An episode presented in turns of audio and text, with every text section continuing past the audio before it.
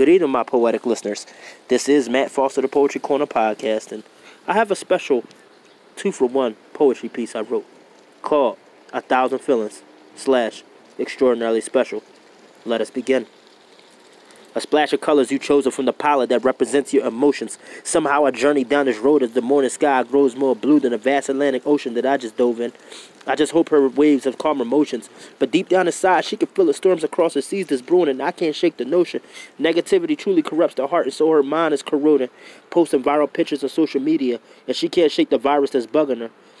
She's in need of love, and it became more clear to her, so she turns to advice from her sisters as they break it to her systematically. But actually, she never learns from her mistakes. She was in the school of life without faculty. So, does that explain why she turns back to me, but has her back to me? I used to miss her from the moment she left. Now I'm thinking, why is she coming back to me? And that was a thousand feelings. I say, Knowledge of self is a rarity, but seldom thought of, even rarely, but barely. I could care less. Please don't compare me. I'm a very patient man, but somehow I almost missed my dreams and goals by making the left turn off the exit from the road to success. Had me messed up nearly.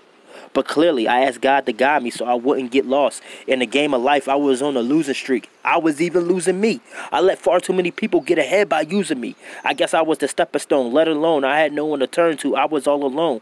A true social pariah. I had to pull myself out of their grasp. But recently, I just put down the pliers. Now I'm pursuing my dreams for me and no one else in spite of. The fact that everyone said these poetic stories hold no truth, they must be calling me a lyrical liar. But the more hatred they give me, it fuels my fire and desire to acquire my goals. And here's just how I would require my dreams into reality. And that was extraordinarily special. And I thank you all for tuning in. I hope you all have a beautiful and blessed evening. Good night and God bless.